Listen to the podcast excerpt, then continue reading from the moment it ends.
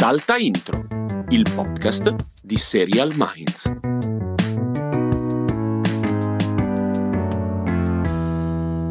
È la sedicesima puntata della terza stagione di Salta Intro, lo so, è la numero sedici. Il fatto, tra l'altro, che tu lo sappia già ci dice che è una puntata un po' particolare. Questa. Esatto, potrei dire Vabbè, che è la puntata già numero sedici, ma soprattutto è lo speciale natalizio. Molto bene. Spiace che nel podcast non sia possibile vedere le nostre belle facce mentre registriamo, perché siamo addobbati con due maglioni natalizi che sono veramente un capolavoro. Esatto. E questa è la prima cosa importante di questa puntata. Sì. Forse la più importante. Probabilmente. La seconda cosa importante è che voi di Salta Intro state ascoltando questa puntata nei vostri solite piattaforme, quella che preferite, ma in realtà noi l'abbiamo registrata in diretta su Twitch e quindi in questo momento, mentre parliamo, per una volta c'è qualcuno che ci ascolta e non soltanto noi. Esatto, esattamente. E cara Martina Iabi, non esiste gobbo, che sia chiaro. Non c'è nessun almeno gobbo. Quello, almeno nessun quello. Gobbo. I miei gatti e non c'è schiena, uno scritto di questo gobbo. Dialogo, non c'è niente, no, è tutto no, improvvisato no. sempre. E terza cosa, perché questa puntata è speciale? È speciale perché parleremo delle classifiche di fine anno. E esatto. dico le classifiche perché quest'anno non c'è più soltanto la classifica del Castelli e del Villa che si mettono lì dall'inizio dell'anno a mettere in ordine tutti i pilot e poi gli ultimi tre giorni, come se studiassimo la notte prima dell'esame, esatto. cambiamo tutto. Non c'è solo quella, c'è quella, ma c'è anche la classifica che abbiamo offerto al nostro pubblico, ai nostri lettori, ovvero chiedendo di votare le cinque serie preferite tra quelle partite nel duemilaventuno. Esatto. Quindi questo è il menù, questo è il menù. No, questo è il menù. Io Maglioni sono andato... natalizi, diretta Twitch, due classifiche. Ragazzi, c'è più di così. Cioè, esatto. Non lo so, eh. E eh, Mario B R G, che forse è arrivato qui a caso, cioè passava di qui, dice, perché non l'abbiamo pubblicizzata così noi, no? Ma come classifica? Mancano ancora quindici giorni buoni alla fine dell'anno. È vero, è una buona considerazione. Sappiamo tra l'altro che da qui ai prossimi giorni escono anche delle cose potenzialmente belle, ma vi garantiamo che, siccome la cosa è completamente arbitraria, che nessuna di queste serie nuove sarà dovesse, in top venti. Dovesse arrivare anche la nuova Breaking Bad, noi la stroncheremo, no, la stroncheremo. E andremo a stroncarla fino alla fine, solo esatto. per salvare il senso della nostra classifica. Esattamente, esattamente. Tra l'altro io sono andato in sbattimento al momento che, che tu mi hai detto come, av- esatto, come avremmo fatto questa puntata, perché io ti ho detto, ma facciamo comunque le news, facciamo comunque... No, no, c'è solo la classifica. Io sono andato in uno sbattimento fotonico. Allora, eh, c'è la però possibilità... Va bene, facciamo con... la classifica. C'è pressoché la certezza che questa diventi la puntata più lunga della storia di Salta Intro. Può darsi. Per perché tendenzialmente noi parleremo delle prime venti posizioni, non dieci, venti posizioni venti. Della nostra classifica, più sì. le dieci degli altri, più il confronto, più, più l'apertura del dibattito, seguirà il dibattito, manca certo. solo il buffet, manca solo il buffet, abbiamo tutto. No, ma secondo me sarà una roba comunque umana e io, per festeggiare, aprirò la sì. cocca e si sentirà. Lo sentire benissimo. Mamma che emozione, che emozione. Bello, questa, eh? gi- questa jingle machine, bravissimo. Va bene, allora, dai. Eh, ci cominciamo. Siamo quindi, possiamo partire, ma ci sono le dieci peggiori, chiede Lollo Bello, e partiamo proprio da lì. Partiamo proprio dalle dieci peggiori. Partiamo dalle dieci peggiori, sì, che facciamo un po' svelte queste. Sì, eh, queste sì, sì, sì, sì, sì. Però va bene, vai. Va bene. Allora, in questo caso, allora normalmente si parte dall'ultima e si arriva alla prima. Come sempre, in questo caso dobbiamo partire da quelle che sono più avanti e arrivare all'ultimissima. Ma tra l'altro lo sai che io un tot di queste non me le ricordo? Beh, ma certamente, cioè, ma certamente. Proprio... No, allora, in totale, eh, contando anche il, tutte le serie di cui abbiamo parlato fino a venerdì diciassette... E qui, qui c'è sì. tutto un inception, perché noi stiamo registrando giovedì sedici, ma io dico che le abbiamo viste anche venerdì diciassette, perché c'è queste robe assurde, mamma mia, ce ne sto no. perdendo. Comunque, in totale quest'anno abbiamo parlato di centoventisei pilot. centoventisei sì. pilot. Sì. Ok? Allora, alla posizione numero centosedici abbiamo piazzato Panic, che era una serie di eh, Prime Video, quella dei ragazzini che si sfidavano, facevano le sfide matte tipo Blue Whale. Una roba del genere. Scusa, giusto? Però io ti vorrei interrompere subito, perché stavo andando completamente fuori di testa. Perché tu dicevi centosedici? E perché? Ho gustito centoquattordici qui. Però non avevo pensato che tu stavi già correggendo sulla base del ti fatto che domani conto. Esce un altro pilot. Ma perché, perché allora centoquattordici? Perché Elves non l'ho messa dentro. Elves non c'è qua dentro. Ah, quindi devi ancora mettere Elves? No, l'ho vuole... messa, lo, ah. abbiamo fatto questo, questo copia e incolla, poi ho messo Elves, sì. ma non ho aggiornato il copia e incolla. Non è aggiornato il copia e incolla, capito? Quindi è più quella che metterai domani, che sì. non so cosa sia. Che è Muccino. a Chemuccino, che comunque non finirà nelle ultimissime, povera stella, nelle dai. Prime.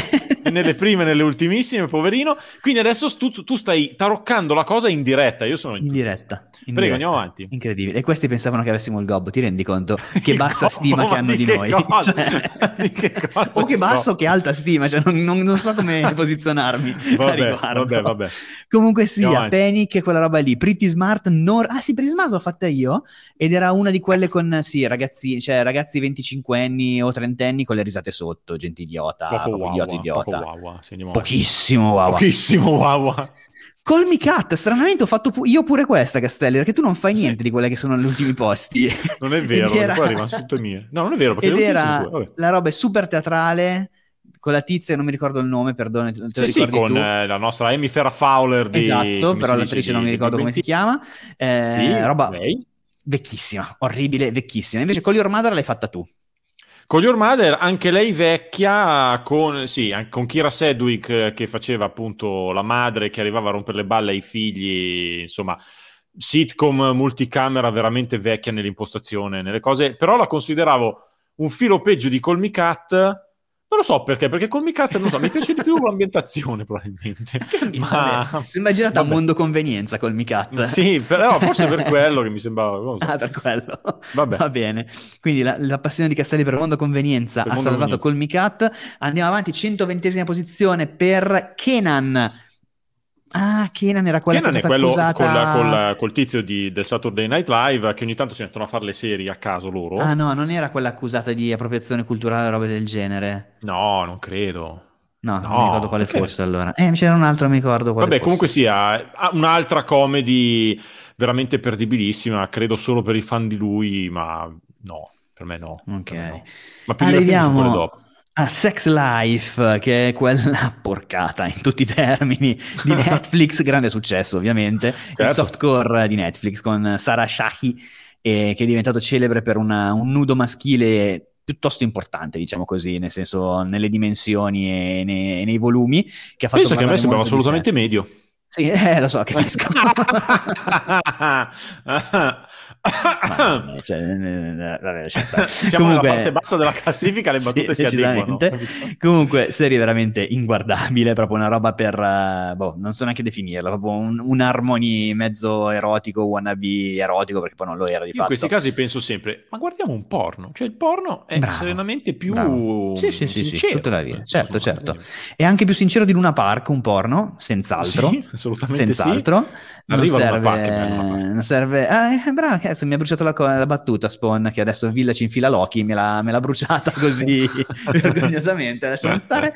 Andiamo avanti con Rebel, che era quella, tutte io l'ho fatte, quella con Katey Sagal, eh, in cui lei faceva sostanzialmente Erin Brockovich. Sì, tremenda. Che per mettere, per mettere così in basso una cosa con Katey Sagal, che comunque ci piace, tremenda. Pensa tu quanto brutta doveva essere. Tremenda, sì, tremenda. Sì, sì, sì. Eh, che adesso, tra l'altro, penso sia su Disney Plus adesso, Rebel, perché poi mi arrivavano da vedere le puntate, sì. Per cui penso sia lì, sì. Vabbè, sì, e poi tocca due serie che hai fatto tu, al sì, centoventiquattresimo tocca... posto. Tocca quattromilaquattrocento la, il reboot della, della vecchia serie, veramente, veramente imbarazzante. Perché non solo, mh, a parte che rifare una serie che già non era andata benissimo, e, però dice, vabbè, il concept magari era simpatico, lo ricordate, quei quattrocento persone che sparivano e riapparivano, ma questa ha raggiunto un livello di... Mh, La, della vers- del lato oscuro dell'inclusività che secondo me diventa side of inclusivity. Side of inclusivity da diventare ridicola, perché praticamente sti quattromilaquattrocento che spariscono sono tutti neri o tutti eh. Poi in realtà c'era il concetto del sparivano solo persone molto mh, marginalizzate, persone bullizzate nella storia, e quindi chiaramente uscivano, però il tentativo di fic- in ogni scena, in ogni personaggio, in ogni battuta, questa roba così pesantissima l'ha resa una cosa veramente imbarazzante, e di nessun, ma anche di nessun interesse, di nessuna tensione drammatica, francamente. Ma comunque no. Meno imbarazzante di Day of the Dead, che meno è messo al penultimo posto della classifica, sì, delle nuove Day of serie the Dead, del duemilaventuno, che arriva come nuova serie con gli zombie, che tutto sommato uno può dire banale, però vabbè, se è carina ce la guardiamo sempre, ma Day of the Dead era girata veramente col telefono. cioè una cosa proprio ma un trentatré dieci, quello è il problema. Sì, ma... esatto, non quella no, roba ma... del tipo ah, shot conchig... with an iPhone, esatto, no. Quella a conchiglia tipo. Sì, è veramente no, b- brutto dal punto di vista tecnico, recitativo, cioè le serie sbagliate proprio, fatte ma- nate male, morte male, no, proprio no, lasciamo stare. E all'ultimo posto la serie più brutta tra quelle nuove del duemilaventuno, c'è proprio lei. Al centoventiseiesimo posto dei pilot visti su Serial Minds quest'anno c'è Che fine ha fatto Sara. Esatto. Farei un minuto di silenzio, quasi, ma è troppo lungo per me. Un minuto mi sembra tantino. Un po' troppo. Facciamo no? tre secondi di silenzio. Tre secondi. Orribile. Orribile, orribile, orribile, orribile, orribile. Chiedo però a Daniele Modina, se ci sente, se mi manda anche la tazza di Che fine ha fatto Sara, sono molto contento, perché mi aveva regalato l'ottimo Modina l'anno scorso, ah, questa bella bene, tazza. Va bene. Comunque Che fine ha fatto Sara, va detto che eh, è, è, si è presa l'ultimo posto da subito e non l'ha più mollato. Sì, sì, sì, sì, ma perché mollato. Tu non l'hai vista, non l'hai vista, non, non avresti questa sorpresa negli occhi. Non avresti questo sguardo del bambino. Infatti, la mattina di Natale. Forse, forse a Natale quello. Uso questa per... Comunque ci sono un paio di persone che dicono ma manco un'italiana complotto. Eh Regà, eh. c'è, c'è Luna Park. Eh. Luna Park eh, è la nuova Luna Nera, eh, ragazzi. Eh. Ricordiamocelo, cioè, è quello, è quello. Anche perché le altre italiane, cioè, l'altra italiana veramente brutta dell'anno forse è Zero, però rispetto a ste robe qua mm. non c'è paragone. Non no, c'è comunque paragone. No, Zero aveva, Zero aveva una... una nobiltà d'animo purtroppo non tradotta adeguatamente nella messa in scena, però una nobiltà d'animo che io non mi sento di bocciarla così tanto. Poi di altre serie italiane non è che ne abbiamo viste, barra recensite tante. Generazione cinquantasei K è stata anche carina. Ci è piaciuta, sì. E quindi basta, cioè poi bisogna infierire a un certo punto. Bene, ma, ma adesso... Quando... Ma... Ah no, stavo dicendo, pensa quando arriva Boris, ma no, quella sarà Boris quattro, quindi non mettiamo in classifica. Sì. Non la mettiamo in classifica. Che amarezza, no, no, no, no, vabbè. No. A meno eh. che non la chiamino And Just Like That, Boris, cioè, just come, like that. Come Sex and the City, che comunque non abbiamo messo in classifica. Comunque. Eh sì, perché non abbiamo comunque recensito ancora. Vabbè. Va bene, va bene. Andiamo nella parte, n- non nel dark side della classifica, ma nel no, lato nel luminoso, side. Nel bright side. Bravo, bravo, cercavo quella parola lì, non mi veniva. Ho detto parliamo di venti serie, in realtà parliamo di ventuno, sia sì, mai dai. Che ne facciamo nemmeno.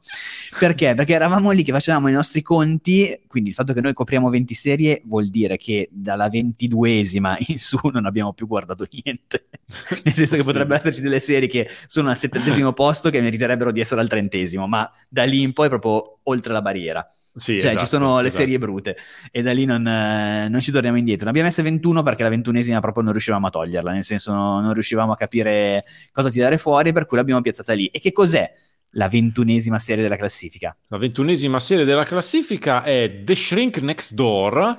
Yes. La serie di... E qua c'è della vertigine perché di nessuna delle serie abbiamo scritto a fianco, fra parentesi, dove va. Quindi, no? Perché siamo messi bene. Apple ti vu Plus. Attenzione, no, questa me la ricorda. Apple ti vu Plus, Apple ti vu Plus, The Shrink, no, The Shrink Next Door non riuscivo proprio a toglierla perché questa interpretazione di Paul Rudd e Will Ferrell in una senti storia come, senti vera, come tra l'altro. Per andare a cercare dove vanno in onda le prossime. Esatto, eh, in una storia vera raccontata in un podcast... Eh, su questo, ma non questo podcast, ma non questo podcast, su uno psicologo psichiatra in realtà che prende in cura quest'uomo un po' timido, un po' fragilino, e in realtà invece di aiutarlo sostanzialmente lo plagia, e perché c'ha un po' di soldi il povero omino fragilino che è Will Ferrell, e, e sostanzialmente appunto diventano amicissimi, ma in realtà eh, Will Ferrell diventa un po' tra virgolette un po' schiavetto, schiavetto di quell'altro. La mettiamo in classifica, ci piace. Ci piace per almeno due motivi, secondo me. Uno, perché quali è una serie di, di fatto drammatica con Paul Rudd e Will Ferrell, ma soprattutto con sì. Will Ferrell, perché alla fine io pensavo fosse una comedy, ma più va avanti e meno lo è. E sì. Will Ferrell è incredibilmente, eh, incredibilmente credibile, scusate il gioco di parole, in questa parte di fatto drammatica e a volte penosa, a volte malinconica, a volte commovente. E, e perché più... questa serie fa ridere ma fa anche pensare. Sì, cioè, oddio, un pochino. E, però sì, sui rapporti umani e sulla gente da tenere, da tenere vicino, da tenere lontano, ma comunque è, è una serie che effettivamente colpisce, perché quando è il momento di farti sentire l'imbarazzo, il disagio di questi personaggi, ce la fa con molta facilità. Ho, ho letto di persone che non sono riuscite ad andare avanti perché...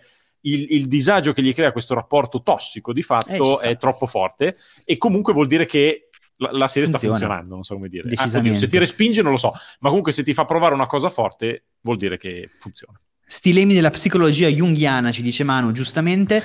Eh, entriamo adesso nella ventesima posizione, che è occupata da Mayor of Kingstown, che va su Paramount Plus. Meno male, perché io questa non la sapevo. Eh... Ma le stai correggendo in diretta? Tutte. Sono già arrivato genio. alla quattordicesima con la correzione, ah, mentre tu parlavi di una serie.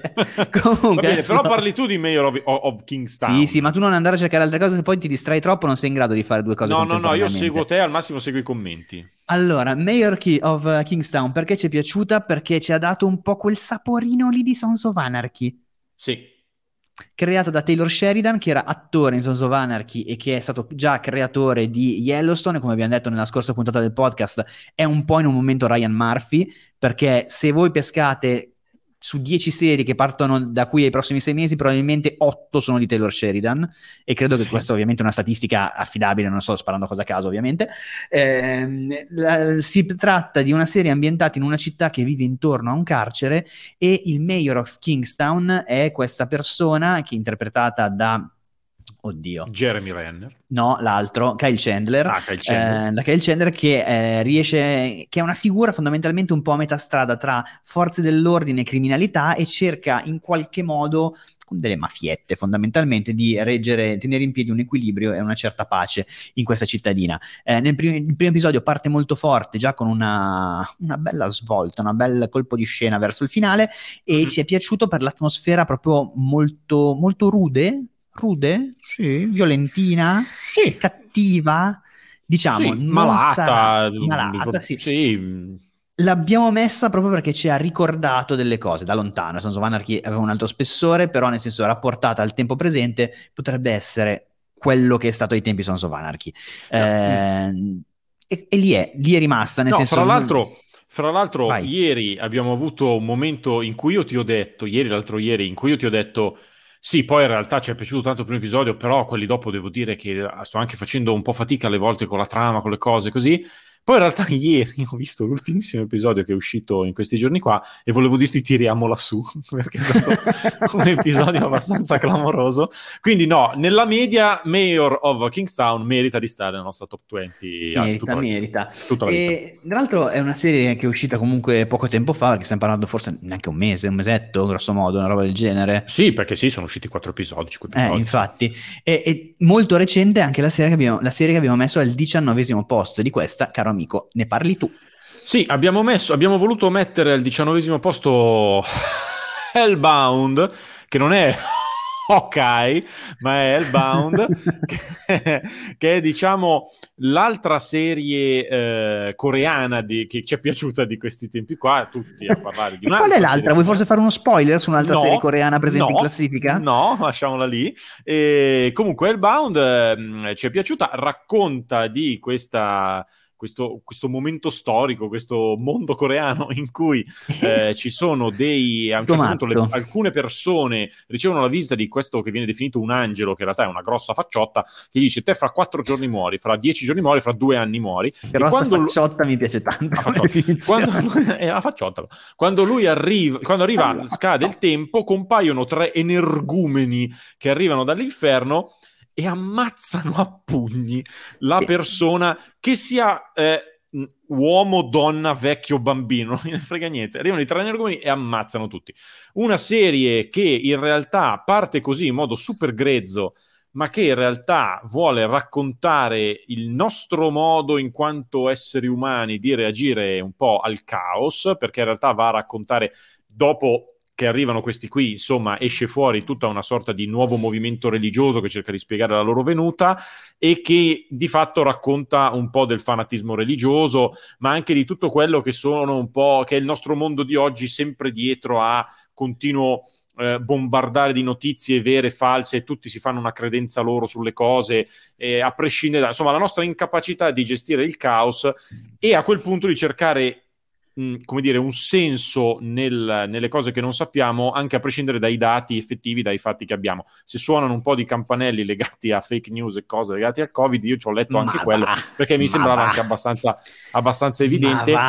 Non l'abbiamo messa più su perché in realtà a te comunque qualcosina disturbava. Sì, a me non è tanto disturbava, cioè capisco che probabilmente è proprio un, un mio problema con gli stilemi della serialità coreana, coreana. Nel senso che eh, io sono da sempre amante, cioè piuttosto che mettere mezza cosa in più preferisco che in una serie o in un film o in un libro ne mettano duecento in meno, e qua invece ne mettono settecento in più per ogni cosa, nel senso che è proprio caricata all'eccesso in qualsiasi momento, sia nei momenti di violenza, sia in quelli drammatici, sia in, in qualsiasi istante c'è sempre qualcosa che per me è di troppo, per cui, cosa che invece non c'era ad esempio in uh, Squid Game, comunque, che ha, ok, è drammatica, è tiratone e tutto, però secondo me aveva un taglio diverso. Questa un po' l'ho patita, devo dire. Poi il, tutto il discorso che hai fatto tu sul fanatismo è senz'altro molto intelligente ed è fatto bene da quel punto di vista. Tutto il contorno a me ha un po' affaticato.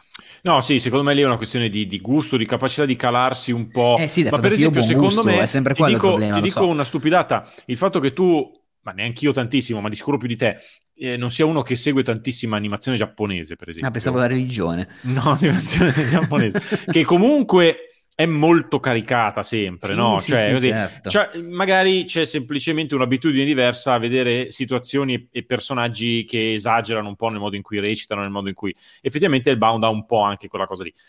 Eh, però beh, quelle sono piccole sfumature di gusto. Resta una cosa però, diciamo, rilevante di queste ultime settimane. Sì, sì, sì, sì, sì, sì. E eh, un'altra cosa rilevante, perché eh, se ne era parlato tantissimo quando è uscita, aveva fatto anche un po' di clamore, è eh, una delle due serie inglesi che abbiamo messo in classifica. Al diciottesimo posto, It's a Sin di Channel four, è la serie che racconta fondamentalmente l'epidemia di AIDS negli anni ottanta, la, il dilagare del, dell'H I V, e viene raccontato già, nel, già dal titolo si spiega che eh, viene raccontato di come si cercasse in qualche modo di giustificarlo come appunto una punizione divina, visto che all'inizio soprattutto colpiva eh, esclusivamente la comunità omosessuale, e quindi come il castigo divino nei confronti di chi eh, non è sulla retta via e, e quindi non crede alla famiglia tradizionale, eh, e da lì arriva il sin del titolo, che appunto è il peccato. È una serie che ovviamente tratta di un argomento pesantissimo, lo fa in maniera molto forte, non è una serie di quelle leggerine che stempera il tema con toni più, più easy o più da commedia.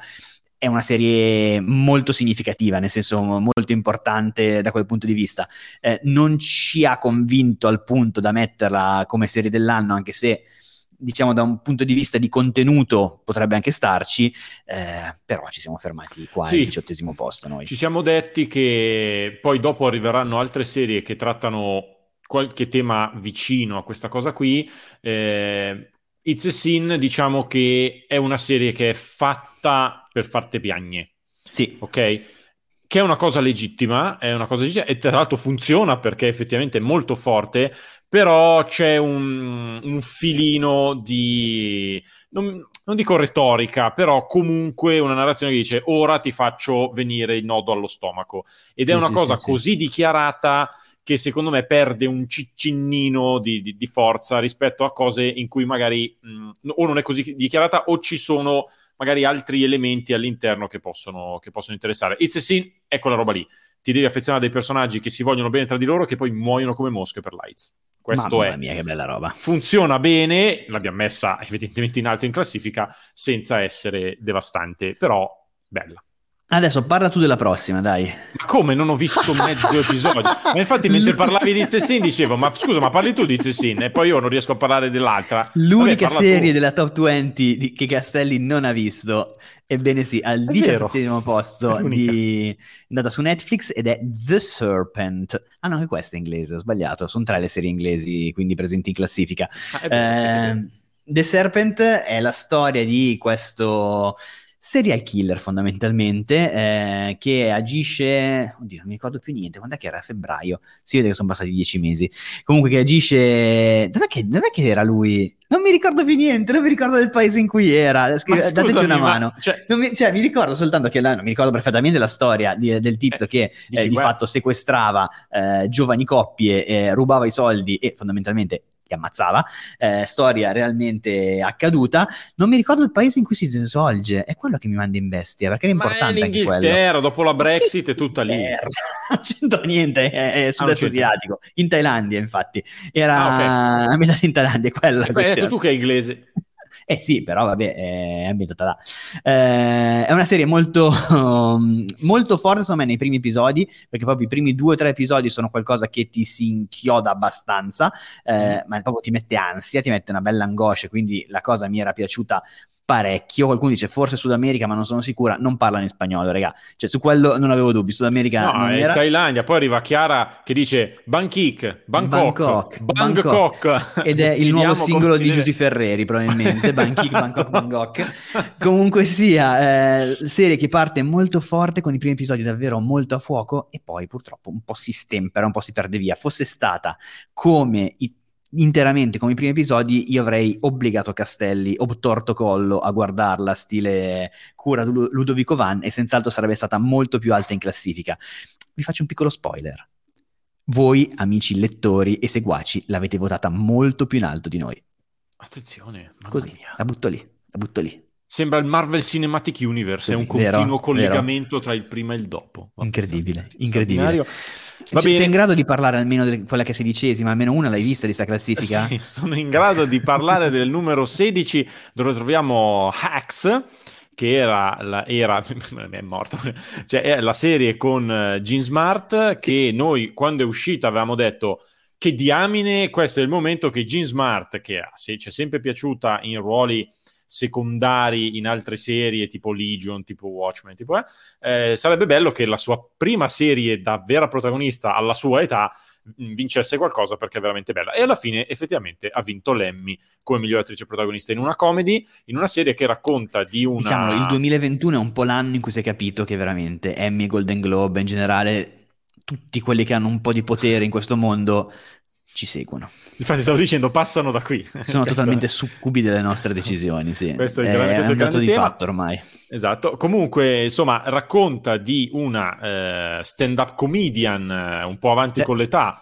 potenzialmente prossima alla pensione, che si esibisce soprattutto a Las Vegas e che per eh, rinverdi, rinfrescare un po' il suo repertorio, non tanto per sua scelta, ma insomma è una scelta che le viene un po' imposta, ehm, le viene affiancata una comica più giovane che appunto dovrebbe aiutarla a cambiare un po' il suo, il suo materiale.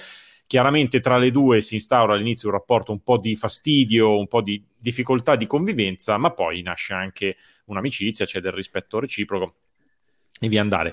Ed è una serie, quelle andare. serie che io definisco deliziose, cioè è deliziose. Una serie che fa ridere, eh, che è anche profonda nel modo in cui sviluppa i suoi personaggi, è una serie molto al femminile, ma allo stesso tempo anche bella sboccata, bella rude, bella ruvida, eh, e Jean Smart gigioneggia alla stragrande durante tutta quanta la, la prima stagione, quindi ci è piaciuta molto. È una delle cose di quest'anno di H B O che io dico proprio, ah che bella che è Axe, cioè proprio serenamente sì. così, e quindi se ne, se ne sta lì, se ne sta lì.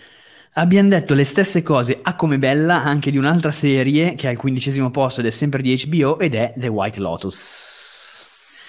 E abbiamo detto questa cosa, ma a conti fatti abbiamo detto anche una cosa molto simile a quella detta su The Serpent prima, ovvero partenza a bombissima, a razzo, primi episodi bellissimi, proprio che ti facevano anche ridere, ti mettevano addosso quel disagio mentre vedevi i personaggi in azione, poi anche lì un pochino va sfumando, però partenza veramente a bomba. Siamo nelle Hawaii, al, in un resort di extra lusso, e seguiamo fondamentalmente le vicende di quattro o cinque personaggi che eh, arrivano nel, nel resort per passare una vacanza, del loro rapporto con i local e eh, i camerieri e ge- dirigenti di questo albergo, in particolare con il responsabile di questo hotel, tale Armond, interpretato da Murray Bartlett, che è forse uno dei, dei personaggi più...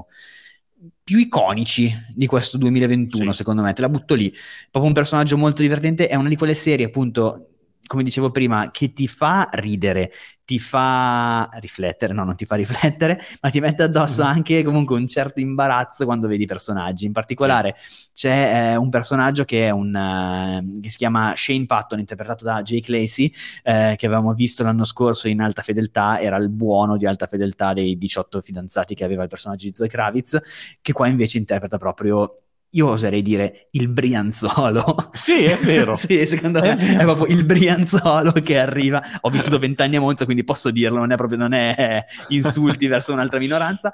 Comunque il Brianzolo che arriva e rompe le palle dall'inizio alla fine. Sì. Ecco, è un personaggio fantastico, appunto gli scontri con Armand sono una delle cose più divertenti della, soprattutto di tutta la serie, ma anche dei, dei primi episodi che sono veramente molto molto a fuoco. Secondo me il problema di, di The White Lotus è che fin dall'inizio setta in maniera perfetta l'atmosfera, sì, da un punto di vista di scenografia, di musiche, di personaggi, cioè è tutto perfettissimo. E si mantiene così fino alla fine da quel punto di vista lì, però non riesce ad avere una progressione narrativa tale da crescere in un parossismo tale per cui alla fine ti senti esplodere. Cioè, parte fortissimo, ma rimane in più o meno a quel livello lì, e quindi non... invece una serie tivù dovrebbe, soprattutto una miniserie, dovrebbe avere un po' sì, una sì, crescita. Perché poi arriva anche al dramma, che c'è il drammone sì, sì. e tutto, però ci arriva con... nel senso... fa un po' fatica a un certo punto, resta comunque una bella serie, infatti abbiamo messo in classifica, tanti di voi stanno scrivendo che l'hanno votata o l'hanno lasciata fuori per poco, diciamo che fino a qualche mese fa sarebbe stata più in alto, senz'altro, sì. Poi è arrivata roba molto interessante. Però, però interessante, io però ci tengo a dire una cosa, che sì. eh, per chi non l'avesse vista sicuramente può essere considerata come uno spoiler, ma io non dico i personaggi che sono coinvolti, però White Lotus mi ha dato una delle immagini che mai dimenticherò delle serie tivù, eh, me l'ha data White Lotus di quest'anno, che è un tizio che caga in una valigia. Sì, sì. E non so, e tu dici ok, vedrai questo tizio, no no no, è inginocchiato, si vede il profilo e si vedono le feci che fuoriescono, e mi Qui dispiace capite, doverlo dire così, mi dispiace doverlo dire così. Castelli, capite cosa esalta però, Castelli, però è una cosa que- nel video di prova di StreamYard cosa ha mandato su Telegram alle sue castelline. Prego. È una cosa che io non avevo mai visto in una serie tivù, e quindi questa roba qui eh, mi è rimasta impressa. Infatti, qualcuno nel commenta frattempo... la valigia l'avevo rimossa, Castelli no. Castelli, uh, vedete, vedete quel quadro che ha alle sue spalle? È esattamente un angolo di quella scena stampata in gigantografia. Purtroppo non potete comunque vederla per intero. C'è Chiara che chiede, ma è un plagio di quello con la Kidman, che sarebbe eh, Nine, Nine Perfect, Perfect Strangers, Strangers, che non è in questa classifica. In realtà non è un plagio di quella cosa lì, per quanto ci sia il tema del sì. resort, eh, ma non c'entrano niente. E anzi, The Night Perfect Stranger, che nella nostra classifica non mi ricordo più dove sta a questo punto, è una un po' delle mezze delusioni o grandi sì. delusioni della sì, stagione, sì, cioè sì, un sì. cast pazzesco per una serie di cui è rimasto molto poco. Questo per diciamo dire una che cosa. Non è un caso che nell'anno del Covid escano due serie ambientate in un resort, uno perché è una bolla eh, per antonomasia, vero. Due perché i resort erano chiusi, per cui comunque sono riusciti a girare, a, a gestire la faccenda. Ma ti prego eh... parla tu di quella dopo, perché quella dopo ancora... Allora, Kevin Can Fuck Himself, quattordicesimo posto, serie di A M C, unica serie di A M C presente in classifica. Qualche anno fa sarebbe stato impossibile una cosa del genere. È vero, lo state perché sì, sì, sì, sì. Eh...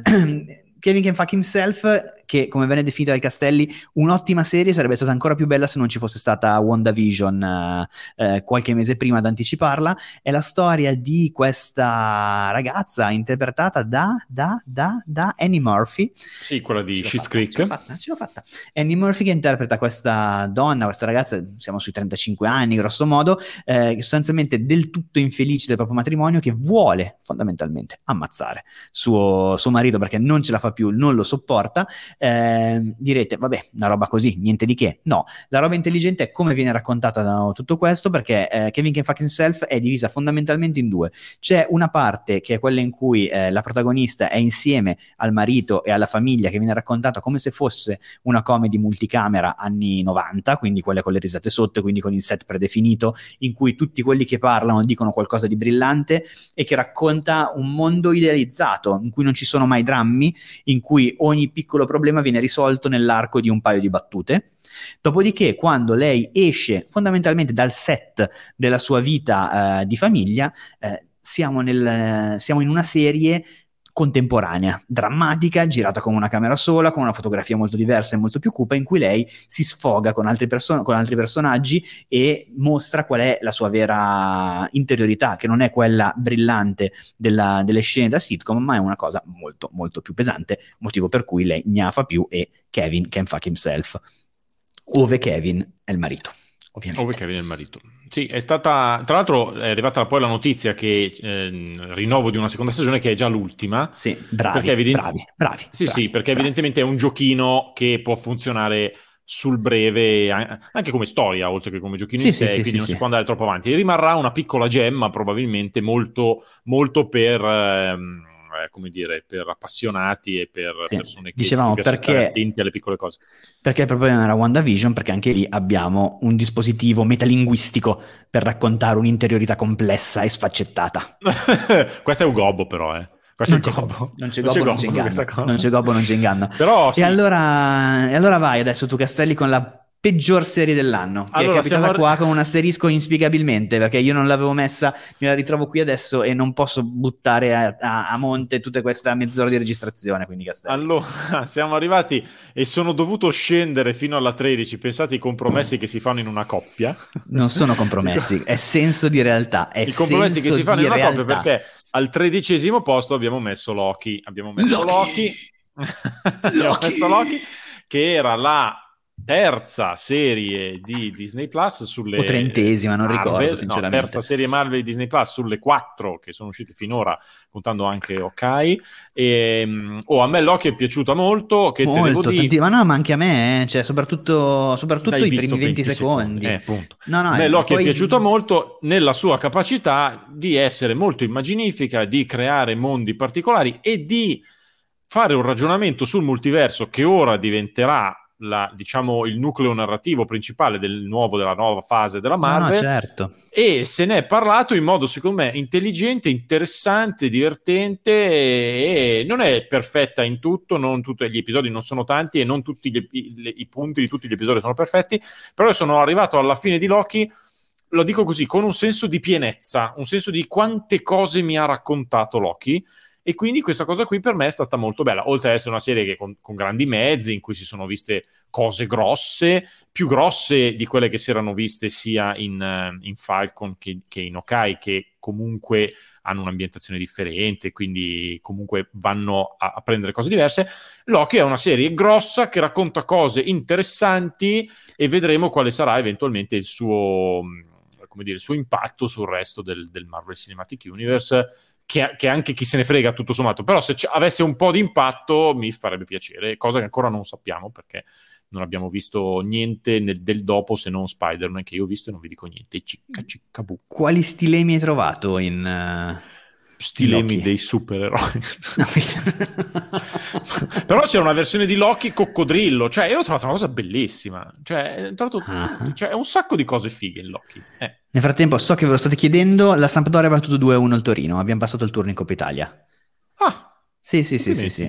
Ho visto prima dieci minuti... A confronto Loki era, non so... Il, ma sbaglio o la Sampdoria sta facendo pem pem pem da quando, dalle, pem, dagli pem, ultimi passaggi? Cioè, sono proprio liberati da un peso. Sì, so sì, sì, sì, sì, sì, sì, sì. Va bene, va bene. Va bene, ma continua tu, dai, continua tu perché Aspetta. ti ho regalato la possibilità di mettere Loki in top venti, per cui continua tu. Va bene, andiamo avanti e parliamo di Scenes from a Marriage, una del, di H B O, un'altra serie che in realtà è stata in top dieci fino a poco fa e che... cioè se lo meritava, nel senso è strano che non ci sia perché è una serie veramente veramente veramente bella eh, che racconta, naturalmente presa dalla vecchia serie barra film, perché sì. ci siamo detti che era una specie di film di quattro e sei ore eh, di, di Bergman eh, che racconta sostanzialmente di tutto il percorso che va da una coppia che sta insieme, si amano e sono felici, al momento in cui si lasciano, al momento in cui un po' tornano insieme, un po' no, nel corso di, sono pochi episodi, sono cinque sei episodi che raccontano uno spazio comunque di qualche anno di questa, di questa coppia, con un'ambientazione che è curiosamente sempre quasi la stessa, cioè è sempre ambientato nella loro casa che in cui sì. prima vivono, poi la stanno per abbandonare, poi l'hanno abbandonata da un po' ma ci tornano per motivi che vabbè non stiamo qui a ricostruire, quindi questa unità di, di, di, di luogo se non di tempo, perché unità di tempo non è, per raccontare eh, la storia di questi due. Questi due sono eh, Oscar Isaac e Jessica Chastain, Jessica Chastain, che sono tutti e due tra l'altro recenti nominati ai Golden Globe, meritatissima, e vedrete che verranno nominati ah, anche, gli anni... anche questa eh, sì, sì, vedrete questa. Verranno nominati agli Emmy anche l'anno prossimo. Si, si gioca tutto su dialoghi e interpretazioni, una serie del genere, perché sono due tizi. Strano, perché una serie so. tratta da Bergman mi aspettavo no, comunque. Non due so, tizi anche sempre lì, nello stesso posto. Naturalmente è tutto dialoghi e recitazione, e ragazzi, che signori dialoghi e che signora recitazione. La recitazione è perfetta nella misura in cui c'è una costante tensione tra di loro, che va tutto, c'è tutto uno spettro che va dall'odio all'erotismo, all'affetto, alla compassione, e loro riescono a tirarla fuori, a, a ribaltare completamente in ogni puntata cento volte questa situazione qua, e i dialoghi gli stanno dietro nella misura in cui loro verbalizzano molto le loro problematiche e ci raccontano qualcosa un po' di come una relazione può andare o non andare, e che, che, che ci si ritrovi dentro, cioè che, che noi la sia vissuta nella nostra vita questa cosa o no, ci dà modo comunque di riflettere sul, sui rapporti un po' tra uomo, uomo-donna, ma insomma tra le persone yes. in generale, e l'ho trovata molto ficcante. Ok, volevo dirti che abbiamo superato mezz'ora di registrazione, abbiamo fatto metà della prima classifica. A parte questo, non vabbè, ma non problema. Sarà così lunga la classifica degli altri, ci sono ah, un po' di serie che sono ragazzi, eh, gli snobby ragazzi, va bene. Ma no, vabbè, va bene. Undicesimo posto, ci avviciniamo alla top ten, Landscapers di H B O, l'ultima serie che è entrata in questa classifica. Io ne sono francamente entusiasta. Mi sì. piace veramente molto, è proprio una delle mie cose in assoluto, proprio come, come gusto, come tipo di racconto, a differenza di Hellbound. Qua vedete, qua si va a togliere, qua si va a togliere. Ci si inventa le cose matte di regia, ma si va a togliere. Eh, stavo questa. dicendo, con tutte le robe che si vedono non è che si tolga poi tantissimo, eh, però si toglie, cioè... si toglie, si toglie. Comunque qualcuno dice non c'è ancora Anne, la cosa comincia a puzzare. Eh, puzzerà ancora di più secondo me. Che puzzerà, continuerà eh... a puzzare. continuerà a puzzare, ve lo dico. Quanto puzza. Ve lo dico. Eh, Landscapers, la serie di H B O che arriverà su Skype, su, eh, su Skype, su Sky. Bellissimo. Lapsus straordinario su Skype. ventitré e venti ci sono già. Eh, arriverà su Sky a metà gennaio. Olivia Colman e David Thewlis che interpretano questi due coniugi di mezza età, eh, storia vera, due coniugi inglesi che vengono eh, indagati per avere probabilmente ucciso i genitori di lei, eh, due attori enormi eh, che interpretano due personaggi fonda- di grande, di profondo disagio, eh, come abbiamo detto nella recensione, che ci hanno ricordato un po' Rose e Olindo a livello proprio di rapporto morboso, attaccamento morboso, nonché eh, deriva eh, da Cronaca Nera. Um, la regia è di Will Sharp, abbiamo parlato che noi abbiamo scoperto durante un live, durante un podcast, essere una persona che aveva un curriculum non da poco, e dimostra anche in questa serie di essere uno veramente da seguire, perché già solo nel primo episodio si trova due o tre idee di regia veramente belle e riesce soprattutto a creare un tono che è molto Coen e che non è facile da creare senza scimmiottare i Coen. Questo potrebbe essere tranquillamente... Una, poteva essere senza alcun problema una nuova stagione di Fargo, come impostazione, vero, come personaggi, come tutto, ma non sembra scimmiottare né la serie né eh, appunto lo stile dei Coen, quindi è una serie molto grossa e molto piccola allo stesso tempo, perché è grossa come impatto ma piccola come produzione e come sì, come produzione e come aspirazioni, comunque non è una serie a grande budget, però i due, secondo me anche loro, ce li ritroveremo insieme a Oscar Isaac e Jessica Chastain nei prossimi anni. Probabile, sì, tra l'altro la cosa bella secondo me, che è sempre una delle cose più belle che possono succedere con il cinema o con le serie, cioè il fatto di prendere quello che potrebbe essere un genere tutto sommato abbastanza codificato, in questo caso una sorta di true crime, sì, in cui in realtà c'è mo- il mo- gran parte del racconto dovrebbe essere un interrogatorio dei due, ma si trovano sempre delle soluzioni di regia, di montaggio, è per... un guizzo, cioè cose per farci sì. capire Idea. meglio la loro psicologia, cose per semplicemente per stupirci, sì. eh, in un modo si gioca, si gioca tanto in questa serie qui, in un modo che secondo me è bello, e se si potesse fare sempre tutte le cose di genere sarebbe veramente sì. ma non sempre, sì, sì, ma sì, non sì. sempre si fa, ecco. No, no, infatti poi la cosa bella è che appunto pur essendo true crime si gioca comunque. Spesso magari quando si parla di storie vere c'è quasi una sorta di timore reverenziale in più, perché appunto stai parlando non di storie di finzione ma di gente che è stata ammazzata veramente, quindi ah, sì. c'è un dolore effettivo. In questo caso, giustamente dal mio punto di vista, eh, regista e autori decidono di passare sopra questa cosa e di puntare eh, più su un lavoro artistico proprio. Lo dico, eh, artistico, artistico. Ci siamo, siamo in top dieci. Siamo in top dieci. Vuoi annunciare tu il dieci? Decimo posto, Midnight Mass. Yes, yes, i vampironi, i vampironi di Netflix. I vampironi di Netflix, questa l'abbiamo, l'abbiamo messa, alla fine secondo noi deve andare in top dieci. Da un certo punto di vista, per il, lo stesso discorso stavo facendo adesso su Landscapers, tra, tratto sì. da un'altra parte.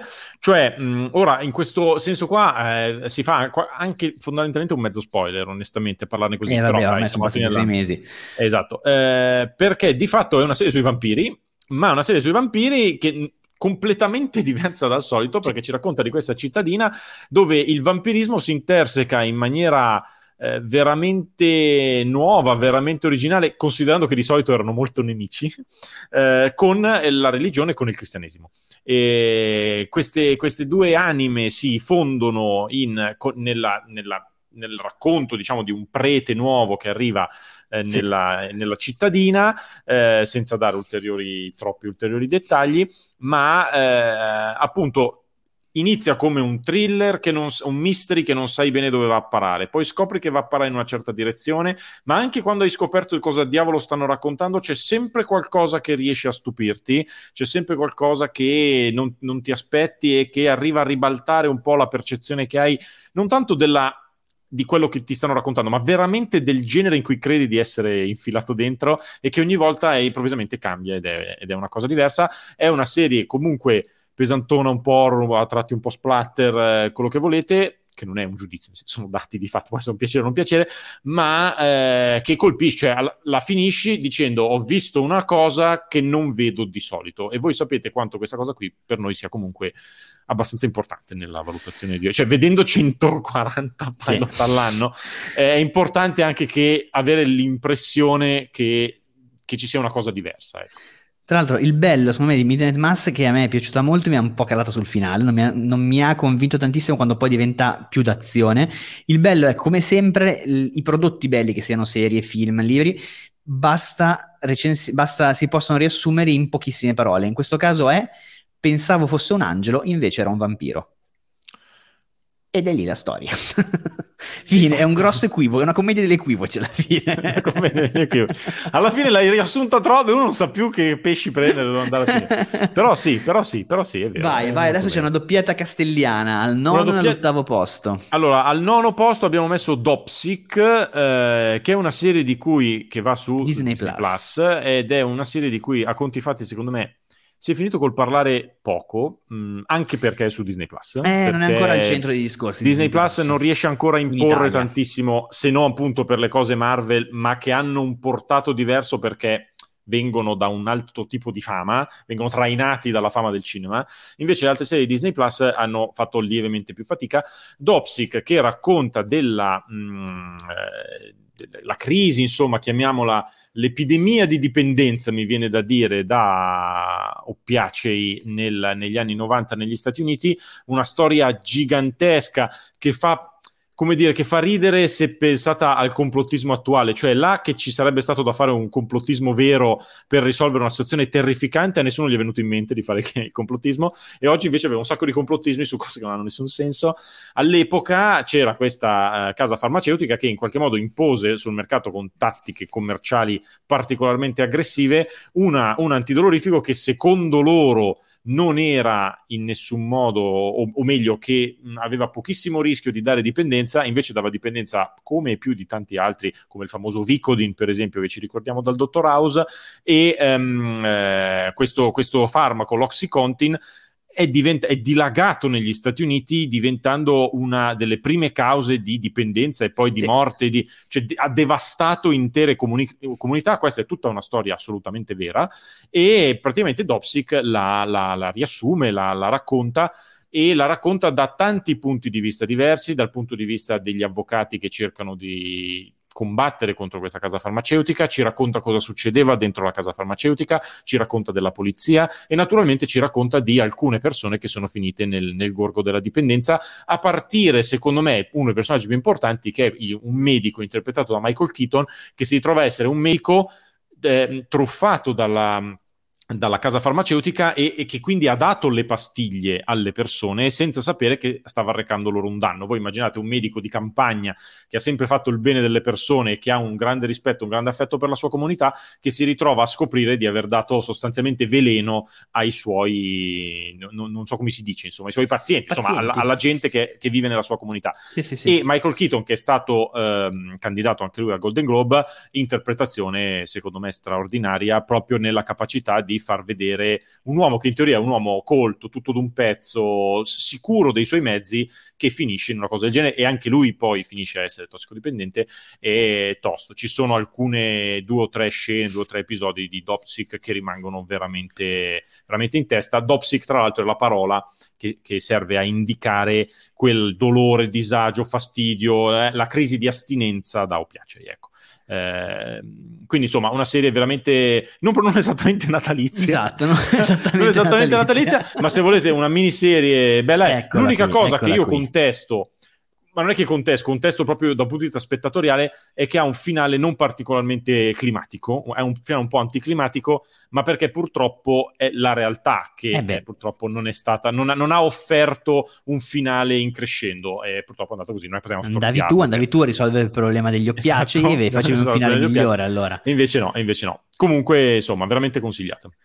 Una serie, adesso parla, parla sempre tu, perché io questa non l'ho vista, lo ammetto, perché tutto quello che è animazione faccio sempre un po' fatica, ah, sì, perché sì, non, non c'ho mai voglia. Sì, sì. Vado eh, avanti. No, tanto rispondo solo a Chiara che ci dice, secondo me lo sapevano e come, ecco perché hanno falsificato il tutto. Sì, sì, certo che la casa farmaceutica lo sapeva e come che era, cosa. Erano tutti gli altri che non sapevano che il, il medicinale era così... Eh, addictive, diciamo. Eh, ottavo posto, torniamo su Netflix per parlare di una delle mie serie favorite dell'anno, diciamo, che, che forse sta all'otto perché bisogna sempre riequilibrarsi nella coppia, che è Arcane, che è Arcane, la serie Arche- tratta no. Arcane, è detta Arcane dagli Arcane. amici, che è eh, la serie tratta da League of, League of Legends, il videogioco, Eh, che è un'animazione, sono sei sette episodi, insomma non tanti, di animazione che raccontano in realtà una storia precedente a quella raccontata nel videogioco, che è un gioco in cui ci si mena soprattutto, ma in cui ci sono centinaia di personaggi che, se ti appassioni, ognuno ha la sua bella storiellina, e in questo caso... Un gioco si... che fa menare ma fa anche riflettere. Ma fa anche riflettere, non so quanto farci riflettere. Comunque questa è, un, è una storia prequel.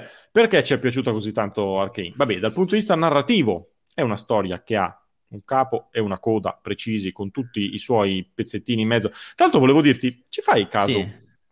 Quante volte, pensiamo anche al cinema, ci sembra di poter dire che le storie meglio scritte, più lineari, più precise, più pulite, eh, sono quelle dei cartoni animati, della Pixar, eh beh, sì, della Disney. Sì, sì, sì, sì. Secondo me perché...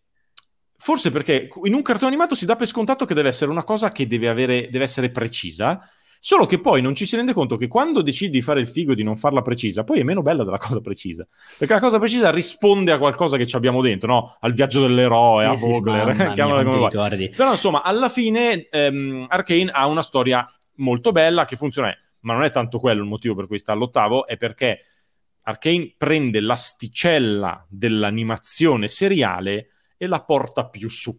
Ma di tanto anche, ma proprio tanto più su.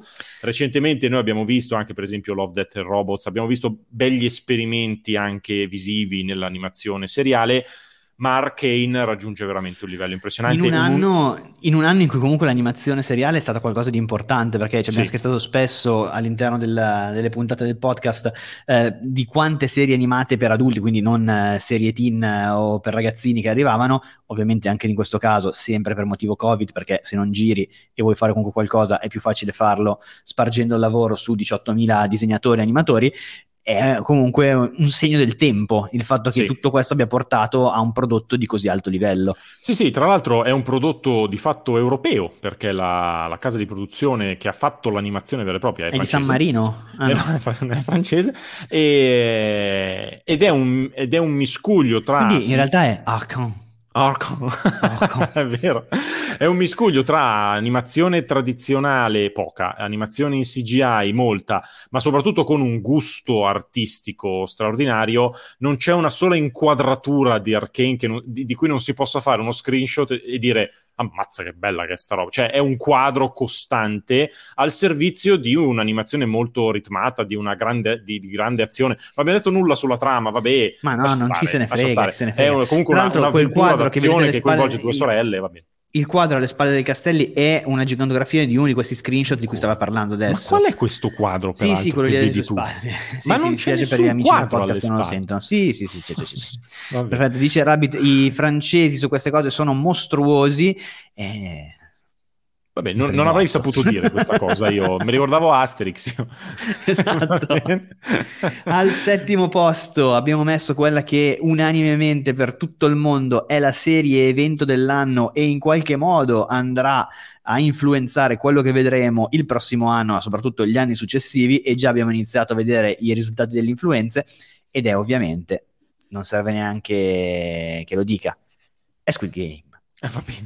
Settimo posto. Squid Game. Quanto avresti aspettato a dirlo? Sto cercando se mi viene in mente qualche cazzata, ma non mi è venuta. Benissimo. Per cui l'ho tirato. Perché non abbiamo il gobbo, vedi? Non, non c'è il gobbo. Eh, eh, il gobbo, hai ragione, hai ragione, hai ragione. Squid Game, vabbè, raga, non, non serve che si dica cosa, di cosa parla Squid Game. Cioè, se ne è parlato, straparlato in diciotto milioni di. Ma è la serie è quella che fa menare i ragazzini, esatto, poi a scuola perché quella emulano. Lì, quella lì, quella lì, la serie che fa, fa menare i ragazzini a scuola è, è stato un fenomeno assoluto. Eh, è una serie di sopravvivenza in cui appunto giochi di ragazzini diventano giochi mortali, eh, abbiamo cinquecento persone all'inizio, ne resterà una alla fine, e quindi è un gioco al massacro. Eh, ha avuto successo a mio avviso proprio per la, anche in questo caso, la linearità della trama. Quando hai tanta gente e alla fine ne resta solo una, più lineare di quello non ce n'è. In mezzo gli metti di tutto, tante prove violente, ma secondo me con un senso della violenza diverso da quello che dicevamo prima di Hellbound.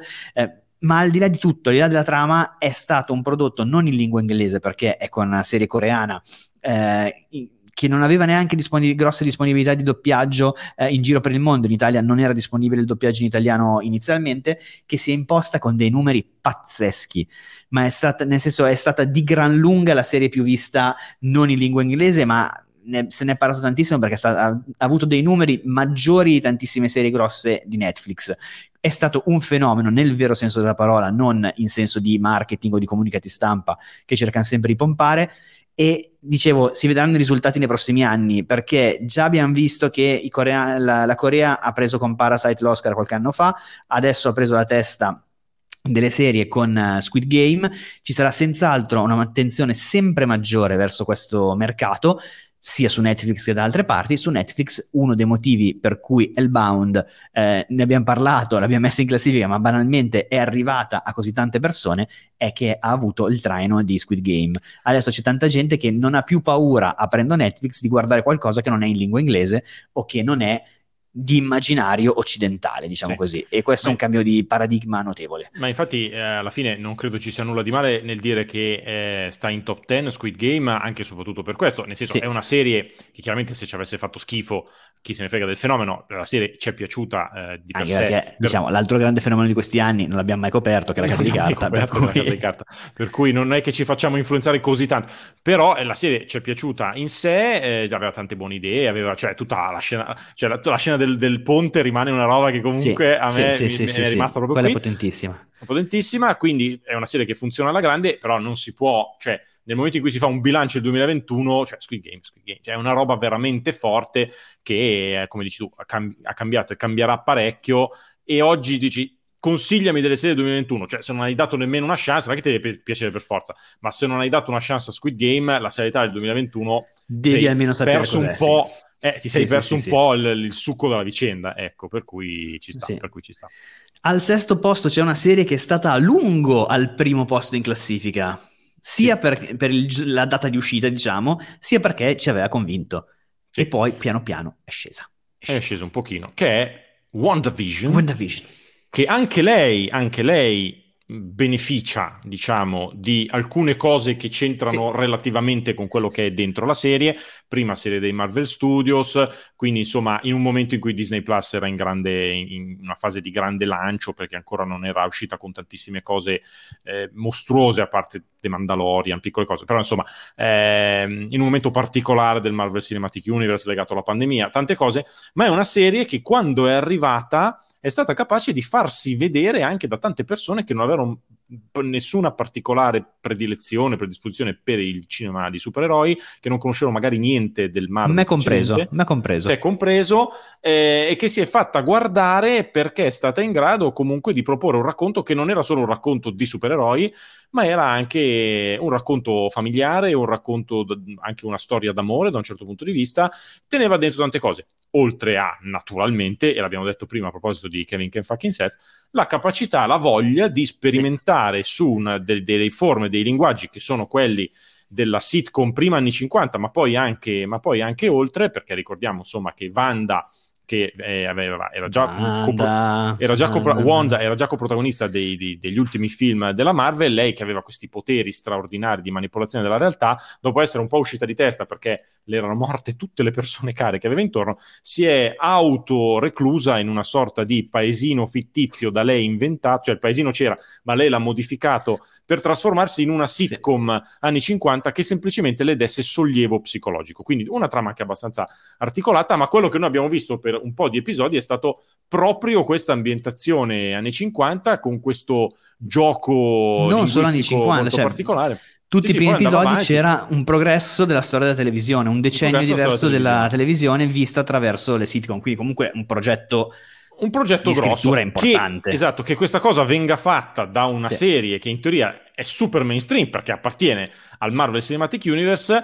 eh, come poi per esempio sarebbe stato Falcon and the Winter Soldier, che infatti è molto più giù nella classifica perché non era ugualmente divertente ma non sperimentava quasi niente. Invece in questo caso c'è proprio il tentativo di fare una cosa diversa all'interno di una cornice che in realtà di solito viene percepita come un po' omologata, come un po' uniforme, e invece qua c'era il guizzo in più. E sì. quindi metti insieme tutte queste cose, sesto posto. Sesto posto WandaVision, quinto posto un'altra serie che è stata a lungo in testa alla classifica. Sì. E che sono capitate lì affiancate alla fine. Ed è, Ed è Mayor of Kingstown. Quinto posto, serie di H B O, eh, che in Italia abbiamo visto su, su Sky. Eh, fondamentalmente potremmo riassumerla in... Kate Winslet, poliziotta intensa di provincia. Sì, esatto. Ti piace questa cosa? Mi, mi piace. Ti sta piacendo questa cosa del riassumere? Sì, sì, mi sta piacendo, me, me ne ero dimenticato completamente dall'altro giro, che non mi ricordo neanche più quale fosse, però ci ho messo un po'... Eh, Erika Bru dice, no, Mare è scesa al quinto. Ebbene sì, è scesa al quinto. È una sì, serie... sapevo che questo avrebbe fatto sì. male. Eh, eh sì, sì, sì, male, sì. Qua, pa- qua saltano le cornarie. È una serie che, possiamo dirlo, è perfetta, è fatta benissimo. È fatta benissimo, è un thriller, uh, di, mi viene da dire la Broadchurch, anche se non ha senso usare una serie di quel tipo come riferimento di genere, perché è una serie classicamente eh, di genere. Kate Winslet appunto è poliziotta intensa di provincia che indaga su eh, un omicidio e eh, appunto alla Broadchurch in ogni puntata c'è un possibile colpevole che poi viene... Eh, scagionato in quella successiva. Eh, la parte più interessante è proprio il personaggio di Kate Winslet, lei fa un'interpretazione pazzesca, ritorna in una serie dopo tanti anni, a tanti anni di distanza da Mildred Pierce e, e colpisce forte. Cioè è una serie, fatico a dire cose perché davvero è talmente classica da un certo punto di vista che non ha senso andare tanto a sottolineare gli aspetti positivi, perché sono gli aspetti che si trovano in un bel thriller. Sì. Più lei. Questo sì. è Sì, sì, questo sì, è sì. Non so se vuoi aggiungere qualcosa, ma fatico no. a essere più dettagliato. No, no, no, sono, sono d'accordo in realtà, eh, mi, e mi piace perché stavo guardando i commenti che, che, che ci danno una, una, una bella idea, cioè fastidiosa sono stati o tranquilli. fastidiosa sono, sono stati, stati tranquilli fino adesso, adesso sono stati tranquilli fino adesso, poi pen, pen, quando pen. arriva Mero Vistano al quinto dicono quinto e, e chi c'è più su? Eh, anche Antonio dice avrei sperato nel podio per Mare of Kingstown. Manu dice a questo punto un vuoto totale su cosa possa esserci più su, ma allora, secondo me su alcune cose non sarete d'accordo, cercheremo sì. comunque di spiegarvi perché, poi naturalmente ognuno, ognuno c'ha le sue. Ehm, eh, tra l'altro Dai. mi è arrivata mentre tu parlerai della quattro. No, parli tu della quattro. Ma come parlo della quattro? Sì, Vabbè, sì, sì, sì io parlo poi della terza. Ah già, tu parli della terza. Allora, alla, al quarto posto... Al quarto Medaglia di legno, a un no, passo dal podio. No, perché mi è arrivata... Devo div- no, ve la devo raccontare questa. C'è una mia amica con cui io sì. devo guardare eh, la terza puntata di And Just Like That, il sequel okay. di Sex and the City, no? Eh, e le sto dicendo in diretta che forse non ce la faremo perché siamo un po' lunghi. Ma come faremo ma lei, a farci? Cioè, ma lei, ma lei nel frattempo, siamo al podio lei nel frattempo mi ha scritto una bomba, una notizia bomba di tre ore fa, che non, forse non sarà più bomba al momento del podcast, sì. ma è bomba adesso per chi ci segue nel, nel coso. E eh, mentre tu parlerai di... Mh, era il numero tre, stavo per spoilerare, mentre tu parlerai al numero tre, io guarderò un attimo questa notizia qua e poi la dico. Comunque, al numero quattro... Madonna, al ma numero che quattro, teasing che stai facendo! È straordinario. Al numero quattro abbiamo messo We Are Lady Parts di sì. Channel quattro. Questa è... Secondo me pochi l'hanno vista, anche di quelli che ci stanno seguendo in diretta. L'abbiamo voluto... il meritorio lavoro di sottotitolaggio fatto da alcuni membri di questa, di questa meritoria sì, comunità. E non lo diciamo perché sennò li arrestano. No, ma, esatto. comunque, ma comunque We Are Lady Parts di Channel quattro, non ancora arrivata credo in Italia, no. è stata una delle cose che più ci hanno colpito questa, quest'anno. Ci ha fatto... Possiamo dire che da un certo punto, non so se sei d'accordo, è, è, è il Ted Lasso di quest'anno, sì, cioè sì, l'effetto sì, Ted Lasso di quest'anno, sì, sì, cioè sì, una sì. comedy di quelle che ti lascia dentro la gioia, anche se è fatta per poi raccontare tante cose. La storia di alcune ragazze eh, musulmane che decidono di eh, fondare una band punk rock, che già questo è il pitch più bello degli ultimi anni. So, sì, sì, andare sì. da un tizio e dire vogliamo fare una storia su una band al femminile punk rock, dici, ok, sono tutte musulmane, applausi. Perché chiaramente vai subito a pensare a tutto un immaginario che cozza clamorosamente con l'idea di punk rock e di donne che fanno il punk rock. E oltre ad avere una grande idea, poi è una serie veramente, veramente spettacolare. In sì. ogni singolo elemento, cioè gli vuoi bene dal minuto uno al minuto tot che arriviamo alla fine, e secondo noi è una roba che andava premiata tanto, perché sì. appunto...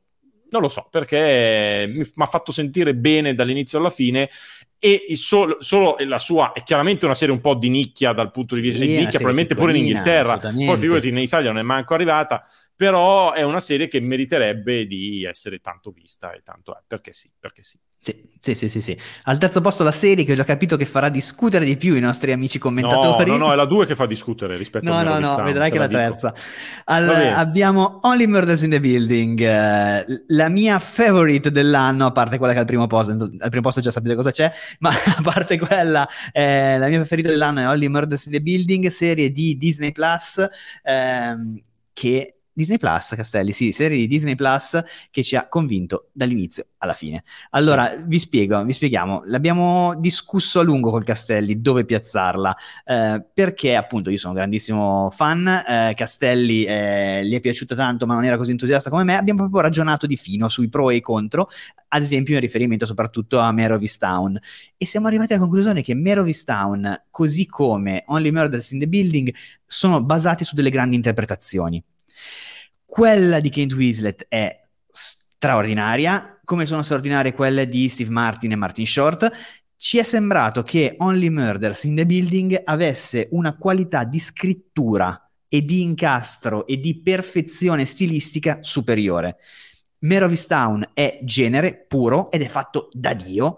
Only Murders in the Building ha qualcosa in più di riflessione sul genere stesso, riesce a inserire dentro anche parti di commedia, riesce comunque a fare un ragionamento sulla vecchiaia, sull'anzianità, sulla solitudine, eh, ma anche nelle parti di Selena Gomez, che sono nettamente, non penso di dire una cosa impopolare, quelle meno interessanti, però comunque riesce a trovare un senso anche a un'identità di una ragazza giovane che si deve confrontare con quello che le sta arrivando addosso nella vita, ha un livello di lettura di profondità maggiore. Non è soltanto la storia di genere, è qualcosa in più e, ripeto, ha una perfezione di scrittura che è totale. Per questo motivo l'abbiamo piazzata sul podio, e non serve che stiamo a raccontare la trama, perché adesso quelle trame non le raccontiamo più, perché le avete viste tutte queste qua.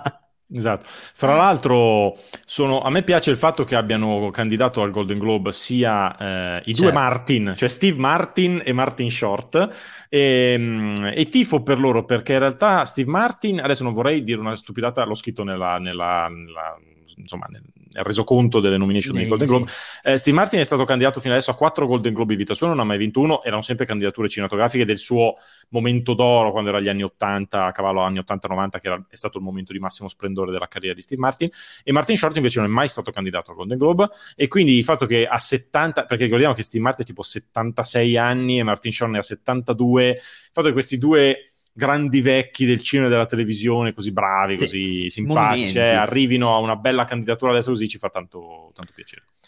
Ma vuoi che ti dico la, Vai, la eh, notizia? Direi di sì. Allora, qua ci saranno degli spoiler, ma voi sapete che succe- sono successe grandi cose relativamente a Chris Knott in uh, Sex and the City and Just Like That, um, al personaggio di mister Big, e um, tanto è vero che al personaggio di mister Big che eh, succedono le cose in relazione a una ciclette, e quelli che avevano fatto la ciclette, sì, cioè i produttori della ciclette, hanno detto sì, ma noi non vogliamo essere associati a questa roba qua. Immediatamente dopo, immediatamente dopo eh, Ryan Reynolds ha fatto uno spot al volo, ha registrato in un giorno con, con Chris Knott, che rimetteva a posto le cose, perché era uno spot era, aspetta, non è questa notizia, era uno spot della ciclette, sì, eh, in cui si diceva insomma, non, quello che avete visto in Sex and the City. Scusa, Chiara non è vero, commenta oddio diventa impotente, no no no, ed è tutto, va tutto bene, va tutto bene, viva viva viva eh, la ciclette. Qual è il tema però? È, è, gro- è, è tosta eh. Il tema, ah, sì? È che lo spot relativo alla ciclette è, sì, stato tolto perché tre ore fa Chris Knott è stato accusato di molestie sessuali. Mm, Quindi sganciamo questa. Uh, che peso, ragazzi! Oh, ma non so, non so bene altro. Quando sentirete questo podcast, a, a distanza di tre giorni da che noi registriamo questa cosa, magari sarà tutto finito o sarà tutto più gigante, non lo so. Ah, no, non penso proprio che finirà, per cui sarà senz'altro tutto gigante. Però, per cui... però mi, è, mi è arrivata queste cose. Ringraziamo Elettra, la mia amica, che non credo che Lamborghini mai questa cosa. Non è Lamborghini. Sì, eh, sì, sì, sì. Vabbè, insomma, eh, vabbè, è successa questa cosa. Quindi arriviamo al secondo, che secondo me anche questo... Mm. Eh sì, roba tua, vai. Roba mia, eh, al secondo posto, me ne stupisco quasi leggendo. No, al secondo posto... diciamo, no, al secondo posto, al secondo posto, alla fine, tra una roba e l'altra, abbiamo messo Made. Abbiamo Made. messo Made di Netflix, che è la serie con Margaret Qualley, che è la nostra amatissima Margaret Qualley. Sì. Cioè, il motivo per cui è lì è Margaret Qualley. C'è molto tanto motivo. No, allora, serie con Margaret Qualley che racconta la storia di una donna, di una ragazza che ha una relazione super tossica con un tizio alcolista che non è che la mena, ma minaccia di menarla, diciamo che è importante questo dettaglio, e lei vuole scappare eh, da, da questa situazione qui, e quindi c'è il racconto di, di questa fuga qua. Allora, Made è una serie mh, molto forte dal punto di vista del racconto, della messa in scena, una serie di grande emotività, di grande forza espressiva. È una serie che ha una protagonista straordinaria, cioè Margaret Qualley, bravissima, ma proprio, sì, eccezionale, che ha anche altri attori, tra cui ehm, Andy McDowell, che è la madre vera di Margaret Qualley, che, sì, interpreta la madre della protagonista di Made, anche lei tanto eccezionale quanto fastidiosa, ma è il personaggio che è fastidioso, sì. ehm, e quindi è una serie che funziona dal punto di vista della resa, della messa in scena, eccetera. Da questo punto di vista qua, noi l'abbiamo paragonata tra di noi a Mayor of Kingstown, cioè l'interpretazione di Margaret Qualley, secondo noi, sta più o meno lì lì con l'interpretazione di, eh, di Kate Winslet. Cioè voi pensate di... che noi facciamo le cose a caso, ma vi rendete conto de- dello studio che, esatto, c'è dietro? In più però ci sono altre, ci sono altre cose. C'è una questione... Eh, diciamo di, di contenuto, di, di, di genere, di... si racconta in Made una storia che è tosta per il, sì, mondo attuale.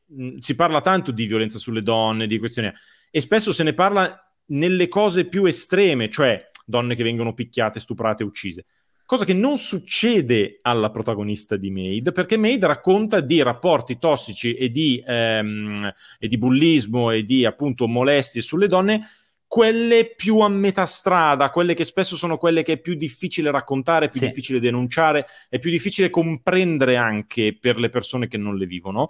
Quindi c'è un tentativo di fare una cosa particolare, un po' come ehm, I May Destroy You, ti ricordi, no? Lì, sì, lì, certo, uno stupro c'era, ma si raccontava delle sfumature che ci stavano in mezzo, cioè il tentativo di raccontare cose che non si sono mai raccontate bene così prima, e secondo me viene fatto in un modo molto efficace. Si imparano delle cose guardando Made, oltre a essere intrattenuti, a essere eh, colpiti da quello che... Per cui noi abbiamo fatto proprio il ragionamento su, ma perché, sì, sì, È, è più di Mayor of Kingstown secondo noi? Perché Mayor of Kingstown è comunque una storia che abbiamo tutto sommato già visto, in un'ambientazione che abbiamo tutto sommato già visto, resa magnificente da una scrittura, da interpretazioni straordinarie.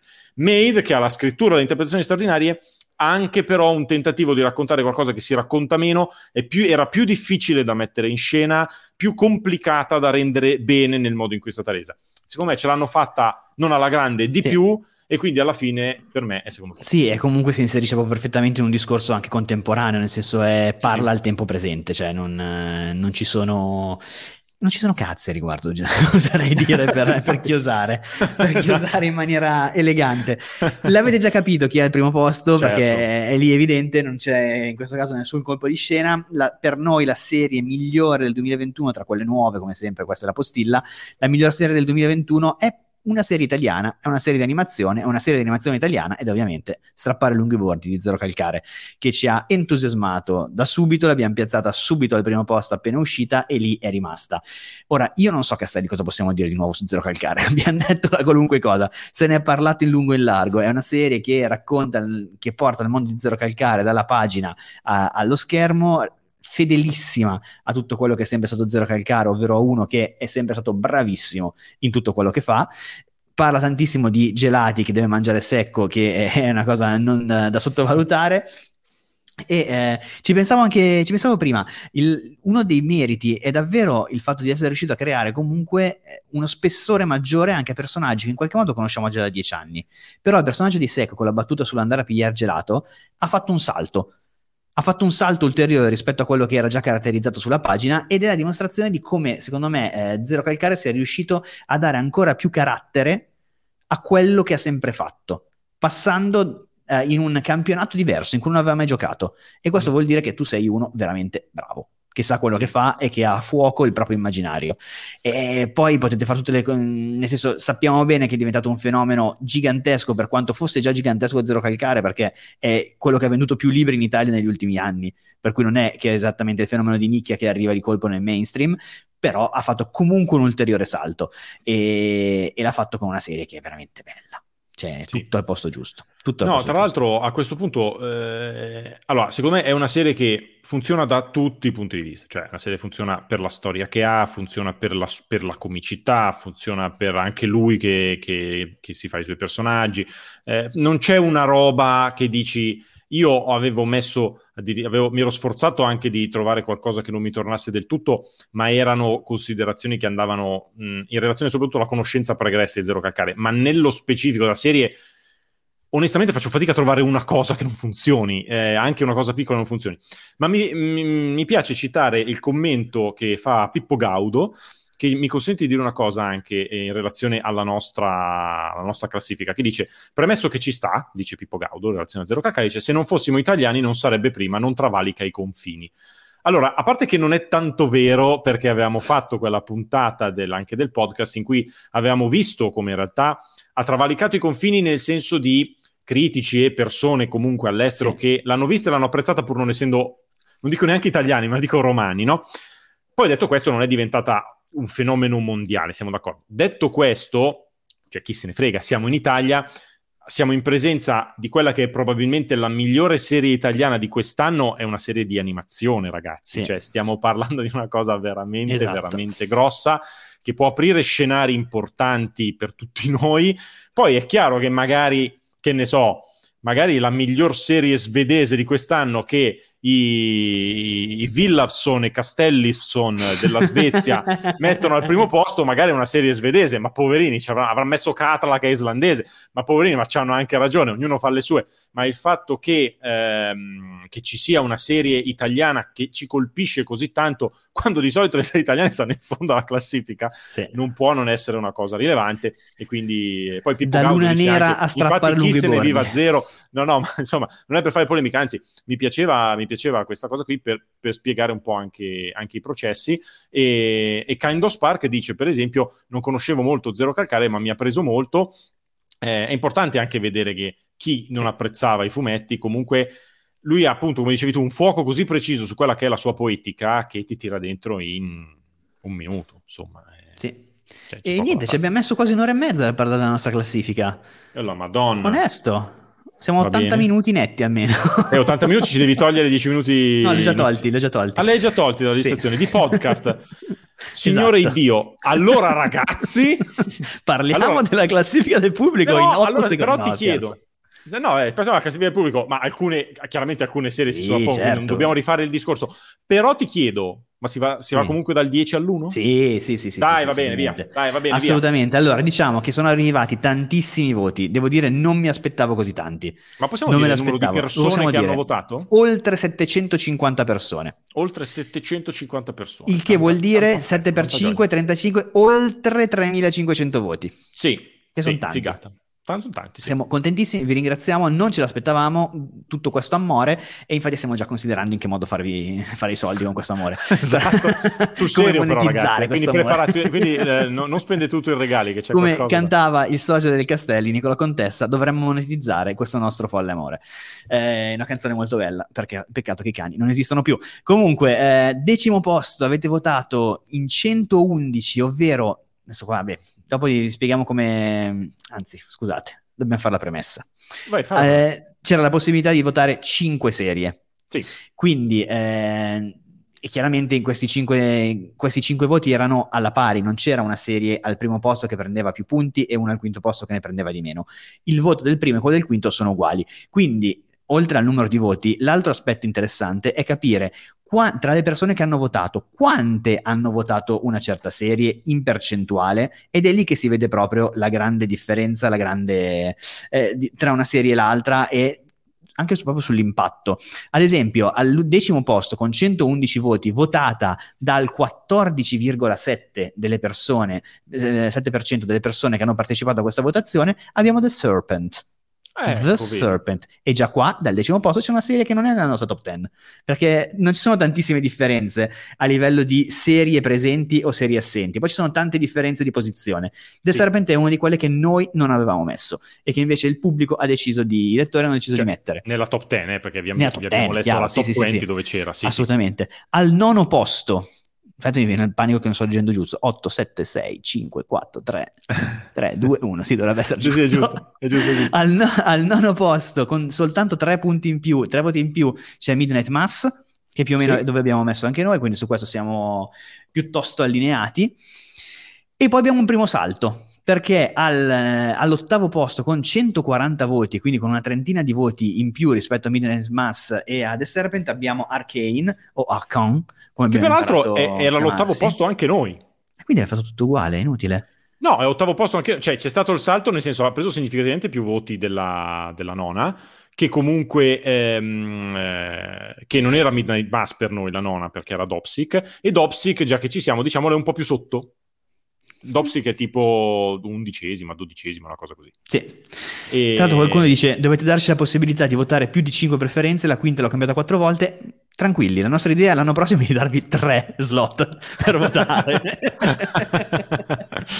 No, perché mi per piaceva durante, mentre parlavamo, mi piacevano alcuni commenti che dicevano, quando noi mettevamo le cose al decimo posto, loro dicevano, ah sì, l'ho votata, ma vuol dire che per te era nella top cinque. Eh sì. Cioè c- c'era già lì la differenza, capito? C'era già sì, lì la sì, differenza. Sì, sì, sì, sì. Comunque esatto. Arcane all'ottavo posto. All'ottavo poi... posto. Al settimo posto ci sono centocinquantaquattro persone che io disprezzo profondamente e che hanno votato Loki, ovvero il venti per cento dei votanti, una persona su cinque sarà uno di noi, e ha votato Loki, che quindi arriva al settimo posto in classifica per la gioia dei Castelli. Loki, che, esatto, Loki che non è entrata nella top dieci di Serial Minds, è entrata nella top dieci degli spettatori e spettatrici.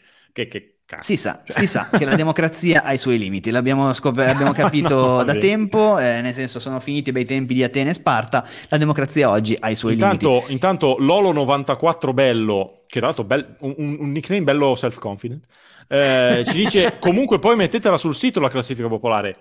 Sì, dobbiamo assolutamente farlo. Capiamo sì, bene sì, qual sì, è il no. modo migliore per farlo, ma sì. Non il modo migliore, il modo meno faticoso per farlo. Meno faticoso, esatto, sì.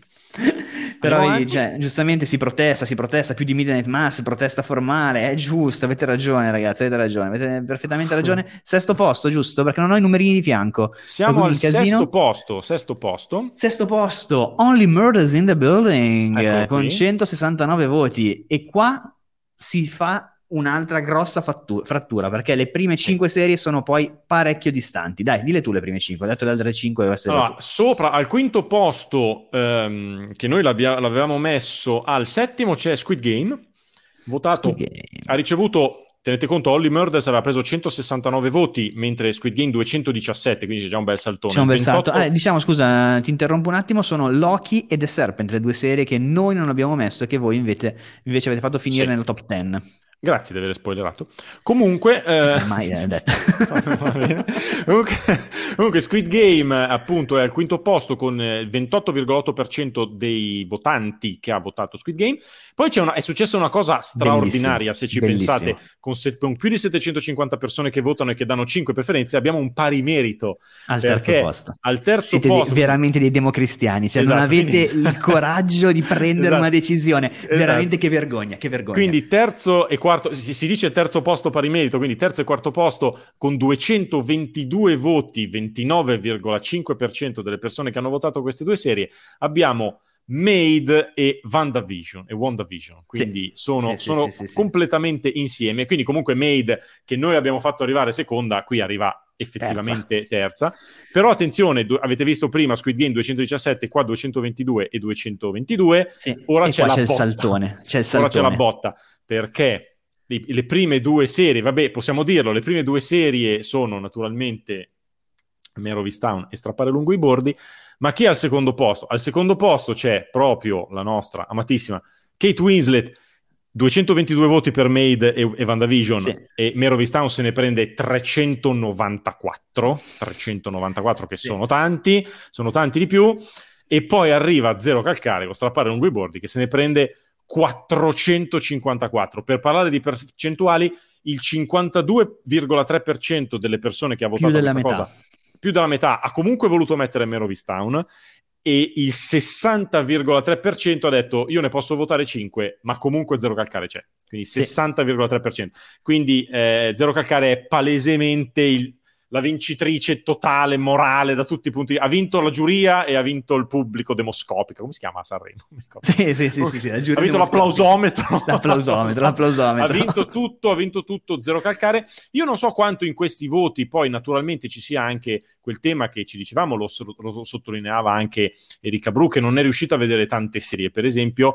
Eh, c'è un tema, secondo me, anche di quanto, da quanto tempo le cose sono fuori. Mayor of Kingstown è uscita anche su Sky ed è uscita da più tempo, e quindi sicuramente è stata più vista, ed è un genere che solitamente viene più battuto. Sì, sì, sì, sì. Eh, Zero Calcare è stata fenomeno immediato, subito, bababà, e quindi le, le serie di Netflix tipicamente sono avvantaggiate in Italia perché comunque vengono viste da un numero maggiore di persone rispetto a quelle che sono uscite solo su H B O, solo su così, però insomma, bene. Vogliamo dare qualche dettaglio random intorno? Ma qualcuno chiedeva dove è finita We Are Lady Parts, ed è finita quindicesima. Sì. Con una ah, poi possiamo voti. citare prima, non mi ricordo chi chiedeva, chi si lamentava della mancanza di Anna, che Anna ha ricevuto quaranta voti popolari, il cinque virgola tre per cento delle persone ha votato Anna, sì, per, e, per per noi noi sare- diventata... e per noi è al ventiduesimo posto, cioè ventiduesimo è la prima posto, delle non citate. Io vi dico la verità, Anna secondo me è bello, ma io non l'ho finita. Con cinque episodi non l'ho finita, sono arrivato al terzo e tutto sommato, avevo letto il libro, ma tutto sommato mi interessava vedere quando andava a finire, e non ha, e non ha lasciato molto. Riconosciamole, comunque ventidue su cento, ragazzi, ventidue su centotrenta, no? Quindi sì, sì, stiamo sì, parlando sì. di una serie che consideriamo bassa, però ehm, possiamo dire che non ha lasciato questo gran... Eh, sono abbastanza d'accordo, a me aveva colpito all'inizio, poi mi ha, anche a me ha un po' lasciato, più, lasciato un po' indietro, però sì, comunque è una bellissima serie, cioè, ripeto, soprattutto considerando serie italiana siamo comunque a livelli altissimi, però, però sì. Qualcuno ci chiede sì. come è finita, come è finita Them, vabbè, di questo direi possiamo, di queste domande direi possiamo parlarne fra pochino, quando chiudiamo la puntata di Salta Intro, e poi restiamo qui a cazzeggiare un poco su, su Twitch, e so che Castelli ci tiene a fare una cosa adesso. Sì, no, ci tenevo a dire, l'unica cosa che mi permetto di dire, siccome è una puntata diversa del solito, avendo raggiunto i novanta minuti, ci non, abbiamo, non, non, abbiamo, non abbiamo parlato di cose che abbiamo visto, non parliamo di news, a parte la cosa di, di Chris Notto, di Chris Notto, una robina. Vado dal nulla. No, mi ci tenevo a dire che da qui a, eh, perché settimana prossima, diciamolo agli amici di Salta Intro, settimana prossima, quindi lunedì ventisette non ci saremo. No. forse il tre sì, vediamo. Però da capire, sì. Da capire, comunque il ventisette non ci saremo, quindi io ci tenevo a dire che... Allora, innanzitutto ci tenevo a dire che mi sono dimenticato di dire che il diciassette usciva la seconda stagione di The Witcher. The Witcher! Mi, mi sono sentito veramente male per questo fatto, ne parleremo in settimana sul sito e poi ne parleremo naturalmente nel prossimo podcast. Eh, il ventinove dicembre esce The Book of Boba Fett, lo spin-off di The Mandalorian nell'universo di Star Wars. Come ho fatto a dimenticarmelo, come ho fatto. Come hai fatto a dimenticarmelo, assolutamente da seguire.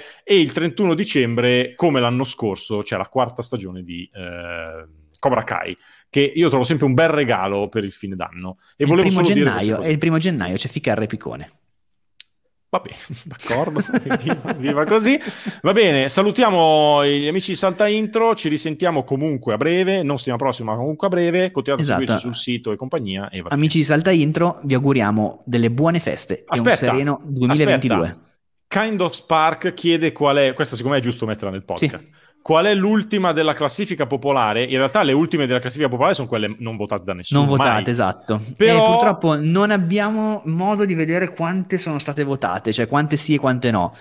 Sì, però però eh. tra quelle che hanno ricevuto un voto possiamo dire che abbiamo, eh, si vede veramente male, scusate, non, faccio veramente fatica, non so no, se riesci tu meglio. Io co- sì sì riesco qualcosina e vi dico che robe che noi abbiamo messo in fondo, tipo Rebel, Panic, quelle, ro- quelle cose lì hanno ricevuto un voto, c'è gente che esatto. ha messo un voto, quelle cose lì, anche Day of the Dead ha avuto un voto, siccome c'è qualcuno che è andato a votare le ultime della classifica. Sì, sicuro, per, sicuro. Per, per gioia. Adesso non riesco a vedere Sara perché è una visualizzazione strana, ma sicuro qualcuno, cioè abbiamo cinque voti per guida astrologica...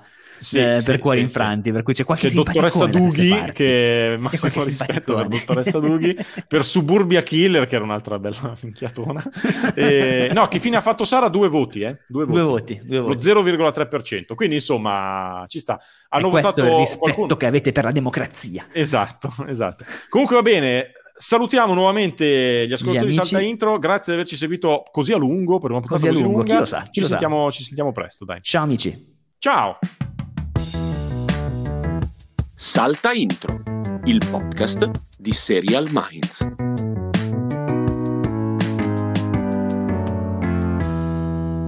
Salta Intro è una produzione Dopcast.